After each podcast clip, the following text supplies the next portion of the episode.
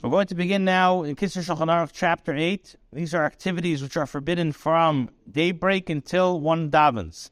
Shulchan Aruch says in Halacha Aleph, as soon as the day dawns, when a ray of light shines from the sun in the east, which is called Amud HaShachar, since this begins the time when davening may be said, because if a person would daven at this time, he's yotze his chiyuv, then, so therefore it's forbidden to begin work or indulge in your affairs or set forth on a trip before davening.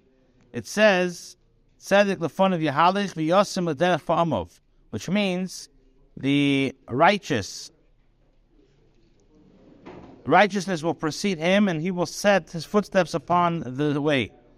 So he says righteousness refers to davening, for we declare the righteousness of Hashem, and then afterwards we may set our footsteps on the road to our personal endeavors. Base, you're not allowed to eat and drink before davening, as it says, al hadam. You shall not eat anything with blood, which means you shall not eat before you daven for your blood. In other words, your life and your welfare. Whoever eats and drinks and then davens, the pasuk says about him, which means, and he cast me behind your back. So the Gemara learns out, don't read gavecha, your back, but rather ge'echa, which means your pride. And the Abishter says, after this person catered to his own pride, then now he accepts the yoke of heaven. It's forbidden even to drink coffee or tea with sugar or milk before davening. An old, an older, weak person who could not wait for his food until the time the kehila leaves the shul, especially in Shabbos Yadav when he davens, when davenings are very pro, are, are prolonged. A person may daven shacharis in his home slowly, and then recite kiddush and eat something. Afterwards, you should go to shul and listen to the congregation's uh, chakras, and then daven Musaf with him.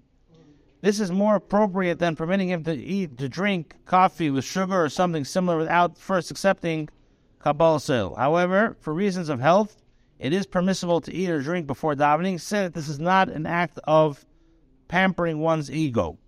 One who is unable to concentrate properly during davening without eating and drinking may eat or drink if he wishes before davening. Last halacha, some say, some authorities maintain, some poskim say that even if you arise at midnight at chatzos, it's forbidden to taste anything before davening, and it's proper to listen to this opinion. However, if you feel weak, you may eat or drink something to strengthen yourself for learning Torah.